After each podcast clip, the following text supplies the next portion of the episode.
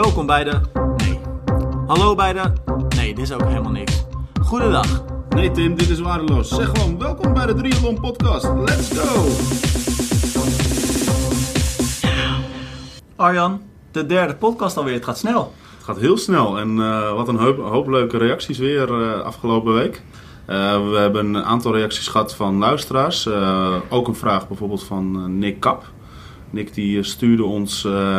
zouden jullie ook wat meer tips voor beginners willen meenemen in de podcast. We gaan dat zeker doen. Uh, vanaf uh, halverwege januari gaan we daar wat meer op terugkomen richting het seizoen. Gaan we wat meer tips en tricks uh, voor beginners delen. En we gaan ook nog proberen daar een leuke gast in de podcast voor te vragen. Die wat meer kan vertellen over de juiste trainingen als je net begint met triathlon. Ja. En dan hadden we nog uh, nou ja, niemand minder dan, uh, dan Els Visser, uh, die ons een berichtje stuurde. Die kwam namelijk eventjes terug op eh, ons gesprek dat we vorige week in de podcast hadden. Dat ging over Theresa Adam. Ehm, een succesvolle atleet die niet naar Hawaii ging. Zij had haar slot geweigerd. En wij vroegen ons toen eigenlijk af waarom is dat, hè? welke reden is daarvoor. En eigenlijk stond het gewoon online, want Els Visser die stuurde ons een berichtje dat Theresa Adam uh, al een hele tijd terug op Instagram had gedeeld. En daarin uh, schreef ze eigenlijk op de, of de week nadat ze dat slot had geweigerd. Uh, ja, ik voel me eigenlijk gewoon nog niet goed genoeg om uh, Hawaii te doen. En je hebt gewoon wat meer ervaring nodig om daar goed te zijn. Ja, ik vraag me af of het een goede keuze is als ik dan zie hoe ze nu presteert. Maar dat was wel haar reden. Dus dan nou ja, weten we dat ook weer. Wanneer is ze goed genoeg? 8,48, ja. 8,38. Ik denk dat ze nu wel ja, goed jaar, genoeg is. Dit jaar gaat ze erbij zijn, toch? Of tenminste volgend jaar. Ja. ja. Oké. Nou, laten we, laten we gelijk met het nieuws uh, uh, starten. Want ja, dit weekend is er echt heel veel gebeurd, hè? Ja, ja. Uh, Ironman 70.3 Bahrein. Um, ja, wat, we kunnen daar heel veel over vertellen. Maar er waren natuurlijk twee uitmuntende prestaties.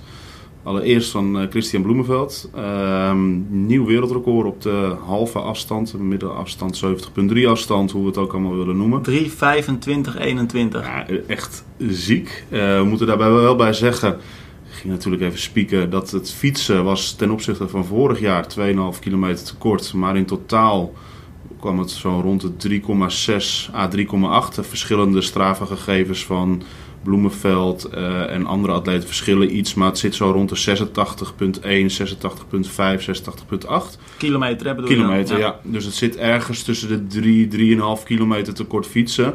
Nou ja, weet je, ten opzichte van vorig jaar dus 2,5 kilometer te kort en dan nog gewoon 6 minuten sneller dan vorig jaar.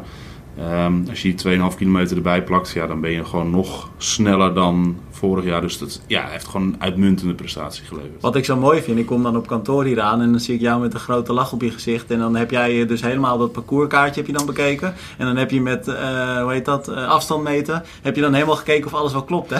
Ja, ja, we zaten op kantoor die 1,7 die die liep op een halve marathon. Echt bizar hard. We hadden toen nog niet gespiekt op zijn Strava, maar uh, dachten even, gaan eens kijken op Ironman, uh, de website, daar het uh, kaartje vandaan pakken. En die is gelijk met afstand meten. Een hele leuke site waar je altijd je parcoursjes kan intekenen. En toen kwam ik op een afstand uit van 16 kilometer per ronde, als je het kaartje van Ironman mag geloven. Dus misschien hebben ze ooit wel de wens daar om een hele te organiseren. ik weet het niet, ik heb geen idee.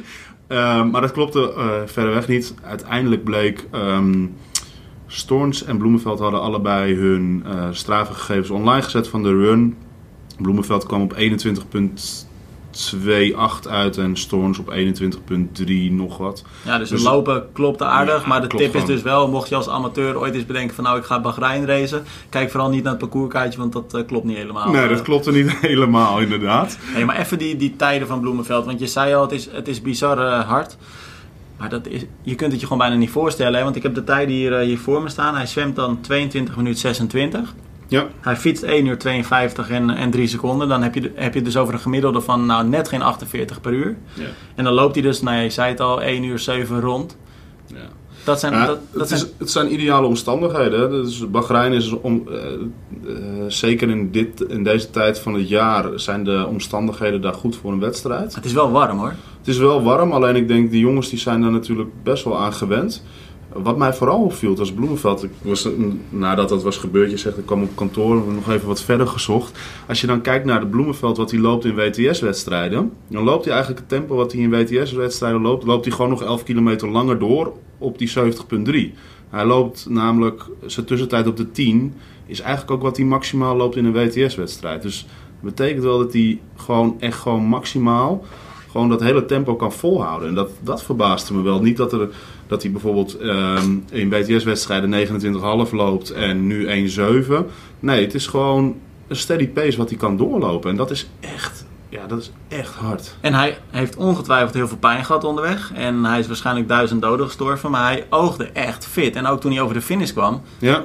Het leek alsof hij uh, nou ja, een duurloopje had gedaan, bij wijze van spreken. Is echt bizar. Ja, ja, je kan het zo niet noemen. Ik denk voor iemand anders die daar was, die net wat langzamer dan, dan hem liep. Er was natuurlijk zo'n Legends team die er ook aan de start stond. Uh, Mo Farah stond daar aan de start. Wat vind je daarvan? Ja, ik, ja, op jullie site, uh, ik stuurde dat naar jou, die link van Joe Skipper. En toen had jij al uh, dat artikel net gepost, had ik nog niet gezien.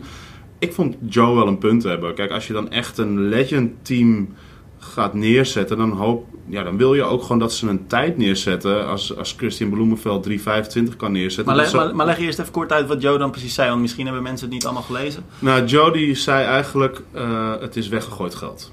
Even heel kort door de bocht, het is weggegooid geld. Vanuit de organisatie Vanuit de dan, organisatie. Want als je zo'n team neerzet, dan verwacht je ook dat ze gewoon een tijd neerzetten waar niemand aan kan komen. Ooit individueel.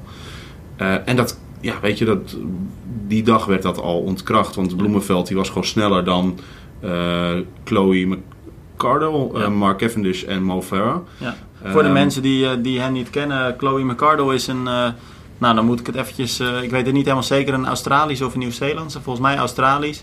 Um, lange afstandszwemster. Ja. Zij zwemt ook tochten van 100 en 150 ja. kilometer. Ze was ook geloof ik een van de eerste vrouwen die zonder wetsuit een oceaan overzwom. Dat soort ja. dingen. Echt bizar. Nou ja, en Mark Cavendish kennen we ongetwijfeld allemaal. En natuurlijk een van de meest succesvolle wielrenners. Door de Frans heel veel etappes gewonnen. Een aantal klassiekers gewonnen. een sprinter. Een sprinter ja. inderdaad, dus geen tijdrijder. Ja. Um, nou ja, en Mo Farah, die behoeft denk ik al helemaal uh, weinig uitleg. Dat is uh, ja. natuurlijk een, in, inmiddels een marathonloper. Maar vier keer uh, Olympisch dit, kampioen geweest. Hij gaat weer terug naar de baan volgens ja, mij. Dat, een beetje combineren geloof ik. ik ben benieuwd wat hij gaat doen. Maar ja, die heeft natuurlijk 1, 7, 1, 1 uur 7 en 10 seconden liep hij daar. 10 seconden langzamer dan Bloemenveld. Hij is nog verkeerd gelopen, want hij dacht na twee rondes dat hij al naar de finish moest, maar toen moest hij nog een rondje. Uh, dus uiteindelijk zal hij net iets sneller gelopen hebben dan Bloemenveld. Maar, maar zo met, serieus nam hij die wedstrijd dus? Nee, maar met zijn PR van ruim onder het uur, ja, dan zegt het wel genoeg. Ja. Uh, dat dit voor hem uh, meer een PR-stunt was. Ja. Uh, Cavendish is daar waarschijnlijk ingevlogen. Volgend jaar fietst hij bij Bahrein McLaren. Dus nu Bahrein Merida, dat wordt Bahrein McLaren. dus die heeft waarschijnlijk meer zijn contractafspraken daar iets van PR moeten doen tijdens de Ironman 70.3. Want de eigenaar, de, eigenaar de, organisator, de organisator van Ironman 70.3 in Bahrein... Uh, het bedrijf erachter dat is in uh, handen van de prins, uh, prins Nasser van Bahrein. Die is ook eigenaar van Bahrein McLaren wielerteam en van de Bahrein 13 triathlon team. Nou, je hebt je klassiekers op orde, hoor ik ja, al. Ja, dat, ik wist overigens niet, Bahrein 13, dat is ooit in het leven geroepen om iets anders te, te kofferen. Maar dat, ja, dus zoek het vooral eventjes op. Nou, dan ben ik wel benieuwd. Ja, dus de, Bahrein staat nou niet, laat ik het zo zeggen, staat niet bekend uh, om zijn goede mensenrechten. En er zijn wat oppositiesleiders omgelegd, ja. uh, mishandeld. Het zijn 13 en dat werd in de pers als de Bahrein 13 werd dat um, uh, neergezet. En ze dachten in Bahrein, ja, we moeten dat, als je googelt op Bahrein, Bahrein 13, kwam dat allemaal naar boven. We moeten dat een beetje in Google omlaag krijgen. Dus wat doen we? We zetten maar een triathlon team op. Ja. En uh, die noemen we de Bahrein 13. En zo, zo dat, komen al die triathlon resultaten daarboven. En ergens dat over de mensenrechten kwam daar onderuit. Uh, zo deden ze dat. Ja. Um, en daar is een hele documentaire over gemaakt in Duitsland. Um, ja, Duitse televisiezender heeft dat uh, okay. helemaal volgens mij de ADR, maar dat weet ik niet zeker. Als je daarop googelt, dan uh, vind je dat wel. Dan kan je dan best wel mooie documentaire daarover zien. Nou, mooi. Schokkend ook. Indrukwekkend ook Ja, tegelijkertijd. Hey, maar zonder dan daarbij al te veel af te dwalen. Jij zei net, je noemde het al, hè, onder andere de Prins. maar ehm, Bahrein, daar lopen natuurlijk ook allerlei oliesheiks rond. Ehm, en Joe Skipper zegt dan, vanuit de organisatie snap ik dus niet zo heel goed dat er zoveel geld wordt gestoken in een Legends team. Dat vervolgens dan wordt verslagen door de snelste individuele atleet. Dat geld dat je eigenlijk veel beter in die uh, individuele atleten kunnen steken die misschien nu de wedstrijd overslaan omdat het te duur is om daarheen te gaan of omdat ze nou ja, te weinig ervoor terugkrijgen. Ja. Aan de ene kant een heel goed punt en logisch ook. Aan de andere kant, en die reactie zag ik ook onder ons artikel staan, hoogstwaarschijnlijk is dit niet eens Ironman of, of welke organisatie dan ook die dit geld betaalt. Dat wordt waarschijnlijk vanuit uh, nou ja, welke oliescheik dan ook gedaan. Dat is niet eens zozeer vanuit... Precies. Ja. Daarom. Dus ja, in hoeverre kun je dat zo'n organisatie dan kwalijk nemen? Het is toch ook wel een heel tof affiche voor zo'n wedstrijd. Kijk, het is een mooi affiche. Alleen ze presenteren daar wel echt als het Legends team. En dan denk ik al, ja, dan zet je een sprinter op een tijdrit neer van 90 kilometer. Overigens maar, twee, ja, twee, maar 2,5, ruim 2,5 minuten langzamer dan Bloemenveld. Dan denk ik nog, nou, hij kan ook nog wel een aardig potje tijd rijden. Maar en hij is niet eens meer in de hoogtij daar nee. van, van, zijn carrière. Nee, um, en ja, Chloe McCardle, het een hele goede zwemster, maar niet op die afstanden van 1900 meter. Uh, daar heb je nog betere. Dus als je echt een Legends team wil neerzetten, dan kan je nog wel wat betere tijdrijders uitzoeken en betere zwemmers. Ja, want ook ehm, die zwemsters, zij wordt er gewoon met ruim 2,5 minuten wordt ze eraf gezwommen. Dat... Ja, maar dat, weet je, ten eerste, ik vind het niet eerlijk om te vergelijken de tijd van Bloemenveld met een, met een dame. Weet je, dus we weten gewoon, er is een niveauverschil tussen dames en heren. Nou ja, als je ehm, Lucy Charles neemt. Ja, dat zijn weinig heren die dat kunnen. En ik denk als je Lucy Charles in dat Legends team dat het niet misstaan had. Nee. Dat het misschien nog wel harder gegaan was. Daarom zeg ik, het is een zwemster die marathons doet. Zwemmarathons. Dus 1.9 is voor haar die vergelijking is inzwemmen. Nee. Dus een echt Legends team was het ook weer niet. Ja, er stonden hele mooie namen aan de start. En het geeft aan de andere kant weer publiciteiten. Mo Farah en Cavendish op hun Instagram posten ze dat ze bij een triathlon aanwezig zijn. Dus ook vanuit die hoek, de wielervolgers en de eh, atletiekvolgers, krijgen ook wel weer een inkijk in de triathlonwereld. Dus het, is, het heeft zijn voor's en tegens. Nou, ik snap Joe wel. Ik, heb zoiets van ja, als je dan echt geld wil neerleggen, zorg dan voor dat de hele wereldtop daar aan de start staat. En dat je dan ook echt dat, ehm, eh, dat je bijvoorbeeld uh, vier man onder de 330 uh, krijgt en dat je een hele spannende race daar krijgt. Um, hoe kijk jij nu naar het wereldrecord? Is dat, uh, vind je dat nou wat waard? Of, ik, vind het heel, ik vind het appels met peren vergelijken. Dat, we hebben het al vaker gezegd. Uh, kijk, een atletiekbaan is 400 meter. Dat weten we. Uh, en een triathlonparcours is nooit hetzelfde. Ehm, er zijn zoveel um, verschillende omstandigheden. Natuurlijk heb je weersinvloeden. Dat heb je op een atletiekbaan. Althans, buiten de atletiekbaan heb je dat ook. Um, maar het is toch anders. Je, het ene parcours is bij wijze van spreken 90 kilometer rechtdoor fietsen zonder een bocht. En de andere parcours is, uh, zit elke 200 meter een bocht in. Ja, dan ga je alweer hele andere tijden, uh, tijden halen. Uh, hetzelfde geldt voor het zwemmen en het, en het lopen. De ene zwemonderdeel is in de zee. Ja, als dat een beetje wat meer stroming staat, dan kan het heel snel. Dat hebben we natuurlijk gezien een paar weken terug. Cancun, hè? Cancun, inderdaad. Of het kan heel langzaam gaan. Dus het, ja, het is een hele mooie tijd. En eh, als ik die tijden loskijk, allemaal denk wow, wow, wow, wow. Wat een, wat een tijden allemaal. Ehm, en ik denk dat Christian Bloemenveld gewoon laat zien dat hij een wereldklasse atleet is. Ja, en dat het hard ging en dat dit parcours zich daar uitstekend voor leent, dat uh, blijkt ook wel uit. Uh, want we zouden het bijna vergeten, maar dat moeten we zeker niet nee, doen. zeker niet. Holly Lawrence, hè, uh, zij wint de vrouwenrace. En zeven minuten sneller dan toen zij vorig jaar dezelfde race won. Dus dat is dat natuurlijk al fenomenaal. Ja. En daarmee breekt ze dus ook het, uh, het wereldrecord bij de vrouwen. Ja. Uh, Danielle Reef had hem natuurlijk op haar naam staan. Uh, maar ze haalt er ook gewoon weer een mooie, mooie smak aan tijd vanaf. Ook 3,52 voor vrouwen, voor een vrouwentijd. En hoe dan, weet je wel? Ze liep heel lang met Jodie Stimson hè, tijdens die halve marathon. Het was echt een beetje kop over kop, zij aan zij lange tijd. Tot ongeveer het 12 à 13 kilometer punt. Spannende race eh, was het. Ja, spannende race. En ik denk eh, dat zij... Zij liet natuurlijk al in Nice zien... En dit is weer gevaarlijk, want we hebben een aantal kritische volgers die alle feitjes checken. In Nice zien dat zij heel lang uh, Daniela Riff kon... nee, niet volgen, is een groot woord, maar... Het, het meest moeilijk maken. Zij werd daar runner-up. Zij werd tweede van de wereld bij Ironman 70.3 wereldkampioenschap in Nice dit jaar. Um, en ze laat nu dus ook weer zien dat ze op zo'n snel vlak parcours ook uit de voeten kan. Uh, dus ja, ik denk voor de, voor de halve afstand een uitdaagster voor Daniela aankomend jaar. Um, ik denk nog niet dat zij die stap naar het lange werk kan maken in, op dit niveau. Uh, maar misschien. Ze ja, komt dichter en dichterbij. Ja, ze komt steeds dichterbij. En wie weet we zijn er natuurlijk uh, vorige week al van Theresa Adam met die mooie tijden. Wat uh, Holly kan uh, de aankomende jaren op het lange werk. En dat, ja. ja. ik ben wel benieuwd. Het is echt hard. 3,52. Het is echt...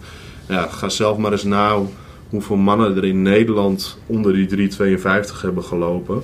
Um, ja, die kun je bijna op één hand tellen, denk misschien ik. Misschien dat je twee handen nodig hebt. Ja. Maar dat, dat is het dan ook wel. En dan, dat zegt echt wel genoeg dat dat niveau heel hoog is. Weet je wat mij nou het meest uh, nog verbaasde? Ik uh, had zaterdagochtend uh, mijn wekker gezet, want het was natuurlijk vroeg, uh, vroeg gestart. Ja. een uurtje of half vijf was het geloof ik uit ja. hoofd. En dus ik zit lekker die race te kijken. Nou, superleuk, tof allemaal.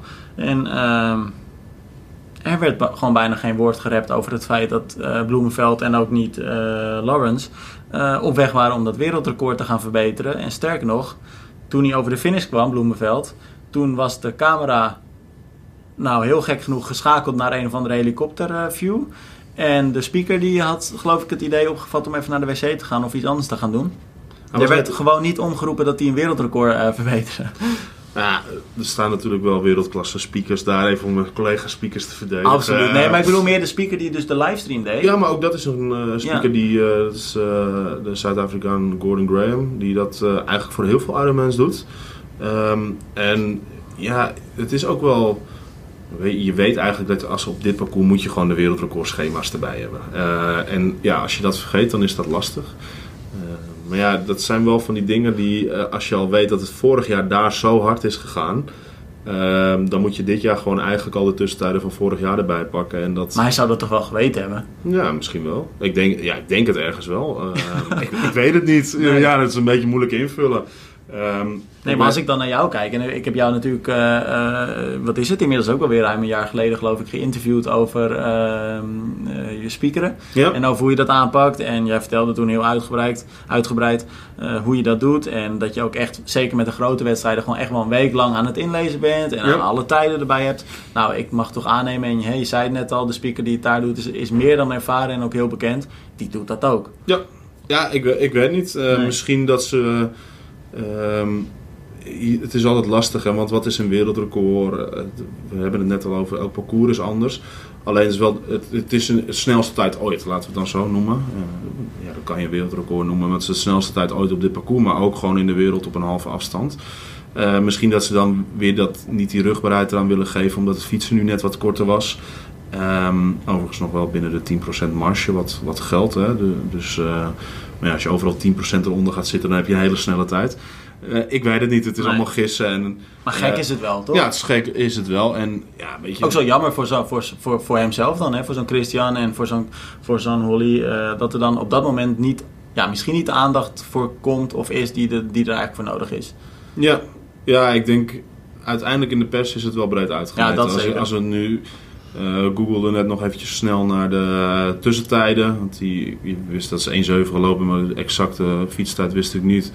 Um, en dan zie je wel, als je Ironman 70.3 Bahrein googelt, zie je wel allemaal mooie artikelen met wereldbeste tijd en de snelste tijd ooit.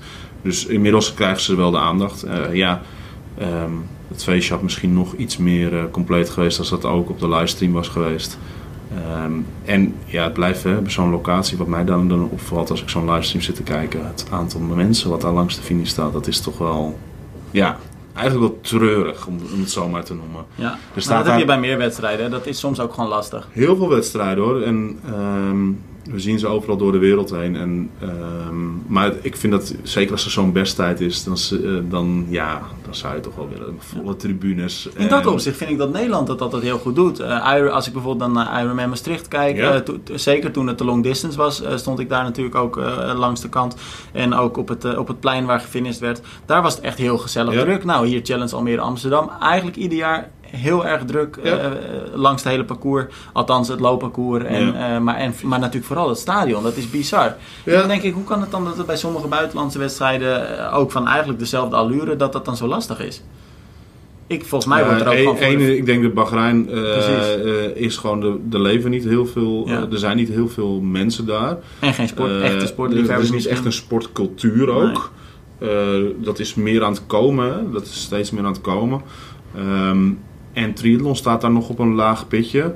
Ehm, we hebben twee jaar terug, volgens mij in Samarin, hebben wij zeg maar, het hele gezelschap van de Prins toen gezien. Eh, die neemt zeg maar, dat de Prins is ook een fanatiek eh, triatleet en heeft zich vorig jaar gekwalificeerd voor Hawaii. Komt altijd met zijn eigen vliegtuig. Ja, en eh, dan, dan vraag je nog welk vliegtuig, want het, of het een Boeing is of een, een kleine jet. Het is Allemaal bizar. Ja. Het meest mooie vond ik toch nog dat we in Samarin stonden, dat we in één keer die Bahrein Merida bus Ja. zagen aankomen. De, de, de bus van het wielerploeg was dat, even voor de, de luisteraars. En de prins die, eh, die, die kwam even uit Italië overgereden, want de Giro was net afgelopen en hij had wel zijn persoonlijke mechaniekers nodig. dus die werden gewoon eventjes ingereden naar, eh, naar Slowakije. Ehm, maar ehm, ja, het is nog een hele andere cultuur. En je ziet dat hij wel, doordat hij triathlon doet, eh, het ook in het land iets meer begint te leven. Maar ze hebben daar niet echt een, ehm, een ster om naar op te kijken. Zoals in Nederland Yvonne van Vlerk op de lange afstand hebben, waar een heleboel mensen eh, tegenop kijken. Eh, een heleboel triatleten, zoals in Duitsland, nou, daar heb je alle namen, zoals Frodeno, weet ik Ja. veel wie allemaal. Die hebben, we, hebben ze niet in Bahrein. En daarom moet dat nog langzaam ontwikkelen. En ik denk over een aantal jaar dat dat ook dus qua publiek steeds interessanter wordt om daar langs de kant te staan. Want ze snappen de sport meer, ze zijn er meer mee bekend. En dan ehm, krijg je vanzelf meer dat, het, dat, het, ja, dat mensen ervoor uitlopen ook. Hey, weet je van wie ik een appje kreeg dit weekend? Nee. Stijn Jansen. Oh ja. nee. Stijn Jansen die stuurde me letterlijk terug. Nu weten jullie in Amsterdam ook weer hoe het is om, om voetbal, om voetbal eh, te spelen. Ja, Hij haalde zijn grap. Hij haalde zijn grap. Ja, laten we daar maar niet over. We hebben een triathlon podcast. Precies. nou, maar dat, dat, Nee, ik vind wel dat hij die oké. credits dan even verdient. We hebben hem vorige week natuurlijk op zijn plek gezet. Nou, dan heeft hij nu eh, reden om, eh, om terug te lachen. Hij was Dus wel boos hoor. hij was heel boos. Ja. maar ook na de podcast was hij ook boos. Ja, ik denk niet dat ik hem nog eh, ooit mag interviewen eigenlijk. Nou ja, Daarop inhakend, ehm, en dat is dan wel weer serieuzer. We hebben ook heel veel de vraag gekregen. En die krijgen we eigenlijk eh, niet alleen deze week, maar die krijgen we ook wel eh, sowieso vaker. ehm, van mensen die altijd zeggen, of die vragen dus: eh, waar halen jullie nou eigenlijk altijd dat nieuws vandaan? Hè? Hoe krijgen jullie het voor elkaar om iedere dag weer drie, of minimaal drie artikelen te hebben? En hoe zorgen jullie ervoor dat jullie na iedere wedstrijd eigenlijk altijd binnen 10, 20 minuten al een uitgebreid wedstrijdverslag online hebben? Ehm, ja, eigenlijk is het antwoord daar eh, heel simpel op. We werken gewoon eh, heel hard. En ehm, naast dat het ons werk is, zijn we vooral ook gewoon hele, hele grote liefhebbers eh, Ja. bij triathlon. Ja, dat, val- dat valt mij altijd wel op. Want ik zit dan ook wel Ironmans te volgen die s'nachts of s'morgens vroeg of s'avonds laat zijn.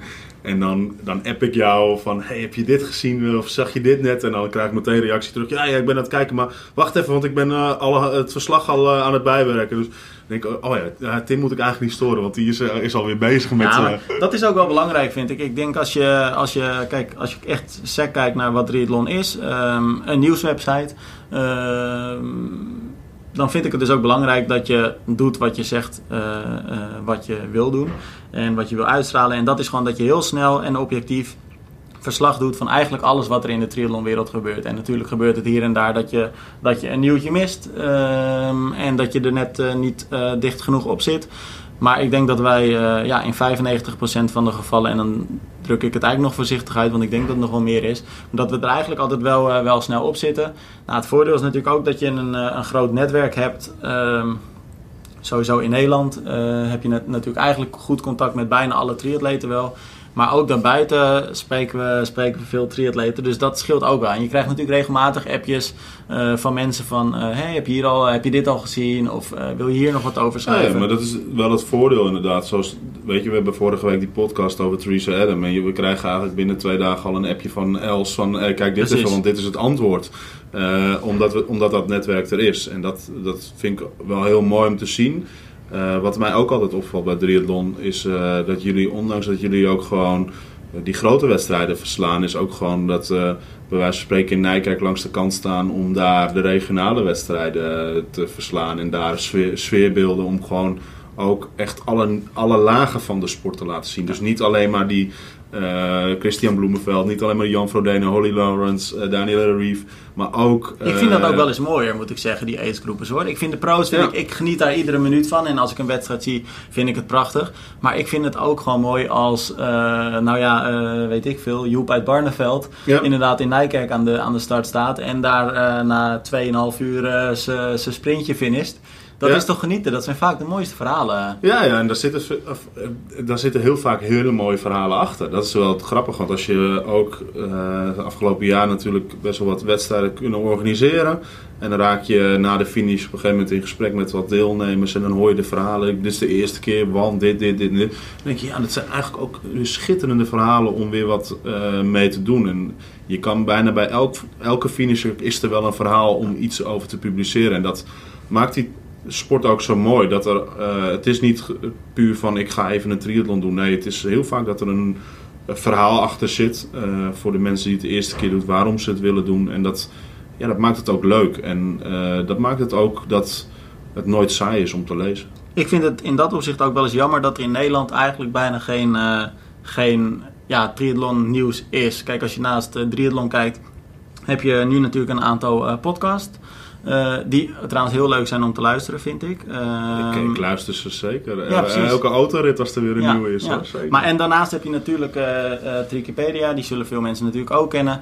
Maar ja, met alle respect, Trikipedia is natuurlijk iets heel anders dan wat we bij, bij Triathlon doen. Dat is net wat meer lijstjes en cijfertjes. En ehm, ja, wat minder toch die snelle verslaggeving. En um, dan zet ik er ook nog wel eens de kanttekeningen bij dat ik ook toch wel regelmatig iets lees dat ik denk van ja, het klopt niet helemaal. Um, en dat is ook lastig. Um, en Wim en Ruud doen dat natuurlijk op, op hobbybasis. En, dus dat, wat ze doen, doen ze leuk. Uh, maar het is niet wat wij doen. En soms mis ik dat wel eens in Nederland. Ik ben dus blij dat triathlon er is, los van dat ik er zelf voor ook uh, deels voor verantwoordelijk ben. Maar ik zou het ook wel goed vinden als er soms wat, ja, als je, weet je, je hebt zoveel internationale kanalen. In Nederland is dat gewoon wat minder. Het probleem is wel van, op een gegeven moment, het, het is een kleine markt. Hè? Ja. En dat, dat zie je nu dat de wedstrijden, als je even kijkt naar, naar nieuws natuurlijk, dat is, er is niet, je hebt geen honderdduizenden lezers. Uh, het, zijn, altijd een hand, nou een handvol is eh, wat on, uh, onwaardig om te zeggen. Het is, het is wel meer dan een handvol die lezen, maar het is niet zoals een telegraaf die elke dag bij wijze van spreken zoveel duizend lezers heeft van verschillende artikelen. Het is een kleinere wereld. De bekendheid is in Nederland ook nog steeds niet groot. Ondanks dat de sport echt wel aan het groeien is, is, is de bekendheid nog klein. Aan de andere kant, dan ga ik je even onderbreken, want wat je zegt klopt helemaal hoor, laat dat duidelijk zijn. Maar als je dan naar bijvoorbeeld vorig jaar keek, uh, toen wij natuurlijk uh, opgestart zijn, toen hadden we, ik geloof uit mijn hoofd, iets van tussen de 350 en 400.000 lezers. Dat is dit jaar al richting de 800.000 gaat dat. Ja, ja, wat ik echt wel indrukwekkend vind. Uh. Ja, maar als je ook kijkt gewoon hoe de, natuurlijk omdat je, je blijft nu dagelijks, je wordt bekend, je, je, wordt steeds bekender als, als website, je bent dagelijks aan nieuws aan het posten, dus je krijgt daar op een gegeven moment steeds meer mensen raken daarmee, uh, komen daarmee in aanraking en gaan dat dus ook lezen en krijg je dus ook meer lezers krijg je daarvan. Uh, de sport groeit, dus ook meer mensen die googelen eventjes oh triathlon en dan komen ze heel snel bij de site uit. Uh, maar dan nog is het, het blijft een kleine, kleine wereld. En um, uiteindelijk is het ook gewoon lastig. Um, wil je dat Ehm, wil je met meerdere uh, sites naast elkaar bestaan, dan, dan zal daar, denk ik, het nog iets groter moeten worden um, om, dat, om dat te kunnen doen. En ik denk dat het er aan zit te komen. Want de triathlonsport in Nederland groeit nog steeds en blijft denk ik voorlopig ook nog groeien. Eh, en dan kan je zomaar hebben dat er een nieuwe website op stond. Er stond vorig jaar een nieuwe website op Triathlon 365. Ja. Ehm, Zij doen eigenlijk alleen eh reclame dingen. Hè? Van eh, er is hier een advertentie of... Nou ja, ik weet niet. Ik heb daar toevallig vorige van de week onder gereageerd. Van misschien is het goed om bij een Facebook bericht om hier advertentie boven te zetten. Ehm, want het was een soort van. ehm, voor mij gevoel een half verkapte advertentie. Eh, posts over eh, Decathlon. Heel veel decathlon. Ja, d- eh, voor de mensen die weten wat affiliatiemarketing is, eh affiliate marketing, die moeten dat maar eens opzoeken. Nou, aan de andere kant, veel mee. eh, laten we ook wel wezen, er zijn ook mensen voor wie dat wel interessant is. Dus, ja, en, eh, zij- en toen kreeg ik een reactie, dat wilde ik even vertellen, kreeg ik een reactie, maar wij ri- richten ons echt op de beginners. Dus zij willen eigenlijk alleen maar po- eh, dingen posten voor eh, beginners. Dus Hm. hoe begin ik met een trainingsschema? Wat zijn goedkope, ehm, maar goede triathlon artikelen die je kan aanschaffen? nou, Eh, en daar richten zij zich heel, heel erg op. Dus zij hebben een hele andere markt bedienen, bedienen die, Ja. bedient die website dan Triathlon bijvoorbeeld doet. En Nou, is dat is ook wel weer mooi, want Ja. dan krijg je weer een beetje diversiteit in de, in de eh, verschillende websites en nieuwswaarden van eh, de verschillende websites. En dat is ook leuk. Ja, nou laten we hopen dat het niveau vooral eh, van de berichtgeving goed is. En, en, en wordt ook bij eventueel nieuwe websites. En dan houden we dat ook in de gaten. We hopen in ieder geval dat de vraag daarmee beantwoord is. Ehm, Een van de leuke dingen is natuurlijk wel dat, wat ik erg leuk vind op triathlon, is dat nu het wat, kijk, weet je, we zitten een beetje in een wat rustigere periode qua wedstrijden. En wat, je nu, wat jullie nu erg veel doen, is die trainingsschema's. Elke week iemand anders volgen. En dat vind Leuk, ik gewoon, ja, vind ik erg leuk, ook gewoon een inkijkje. en Ehm, vanaf volgende week komt die, dat vind ik wel leuk om te zeggen, omdat ik dat zelf altijd een van de leukere dingen vind. Volgende, volgende week eh, vervalt die rubriek dus, stoppen Ja. we daar weer mee voor dit seizoen. Maar dan gaan we weer eh, beginnen met onze aftel eh, rubriek, zeg maar. Dus daarin kijken we naar de meest populaire artikelen op Triathlon. Ehm, tellen we af richting... eh, nou, we weten Richting nog niet zeker jaar. richting, richting het nieuwe jaar, maar Ja. we weten niet of we weer rond kerst gaan stoppen met die rubriek of met oud en nieuw. Moeten we nog even kijken. Maar in ieder geval de 20 meest gelezen artikelen, dus dat is leuk. Ja. Ah, leuk. Dat is wel, eh, wel erg gaaf inderdaad. Want dan kan je weer even terugblikken op eh, 2019, eh, het nieuws. En natuurlijk alvast een leuk nieuwtje voor 2020. We hebben ook vanuit de verschillende wedstrijden die ik organiseer... eh, een heleboel leuk, leuke nieuwtjes, leuke prijzen straks. Eh, maar ook vanuit andere ehm, eh, leveranciers, vanuit andere organisaties... We kunnen straks, als je je inschrijft voor de nieuwsbrief vanaf het nieuwe jaar, of nu De al. triathlon nieuwsbrief, De triathlon nieuwsbrief, eigenlijk al ingeschreven, dan maak je kans vanaf het nieuwe jaar om een heleboel mooie prijzen te gaan winnen. Waaronder startbewijzen voor wedstrijden, eh, artikelen, triathlonartikelen. Ehm, hou het echt in de gaten, triathlon. Want, eh, Elke week eh, inderdaad delen we dus dan een, een, een prijsvraag of een winactie in onze nieuwsbrief. Die verschijnt iedere donderdag de nieuwsbrief. En nou ja, je kunt je aanmelden zoals je dat altijd kon doen, dus via de homepagina gewoon. En ja, geen paniek, je kunt je ook uitschrijven wanneer je dat wil, maar we verwachten eigenlijk niet dat je dat eh, wil doen, want we plaatsen iedere week dus de meest gelezen artikelen. En vanaf volgende, volgend jaar, dus ehm, januari, altijd een, eh, een toffe winactie. Ja, ik ben wel erg benieuwd, want er zijn altijd wel leuke acties. Maar ik mag niet meedoen. Ik heb me laten vertellen omdat ik nu in een triathlon podcast zit. Dat Ik geef jou jammer. wel een keer een troostprijsje. Oh ja, ja, ja. Hey Arjan, we gaan hem afsluiten. Ik heb een vliegtuig te halen. Ja, ik, eh, ik heb gehoord dat jij zo direct eh, naar de andere kant van de wereld eh, volgt, vliegt om weer een wedstrijd te volgen. Challenge Daytona, ik heb er zin in. dat lijkt me echt wel tof. Ik zag de, de startlijst. Bizar sterk weer. Ik zag Lucy Charles. Ik zag... Uh, laten we daar volgende week op terugkomen, want dan zit jij in Daytona, dus net die wedstrijd Ja. geweest. Want ze hebben ook nog een hele leuk eh, andere wedstrijd hebben ze gedaan. Pro met die, die Pro-M inderdaad. En laten we daar volgende week op terugkomen, want ik ben benieuwd hoe dat was. Gaan we elkaar bellen dan? Eh, ja, jij gaat vanuit eh, Daytona inbellen en ik vanuit het mooie Almere. En dan hoop, misschien dat Romy wel volgende week dan vanuit Zuid-Afrika kan, kan inbellen. Dan hebben we echt een geweldig internationale podcast. Ik hoop dat Romy nog kan lopen, want ze stuurde me appjes. Ze zit nu in Argentinië. Ze heeft nu geloof ik vier hike-tochten van iedere keer 20 kilometer. Maar met echt 8 miljard hoogtemeter of zo. Ja, maar ja, dan kan ze mooi gaan zitten en gewoon alleen die podcast opnemen met ons. Arjan, dankjewel hè. Ja, jij bedankt. Later.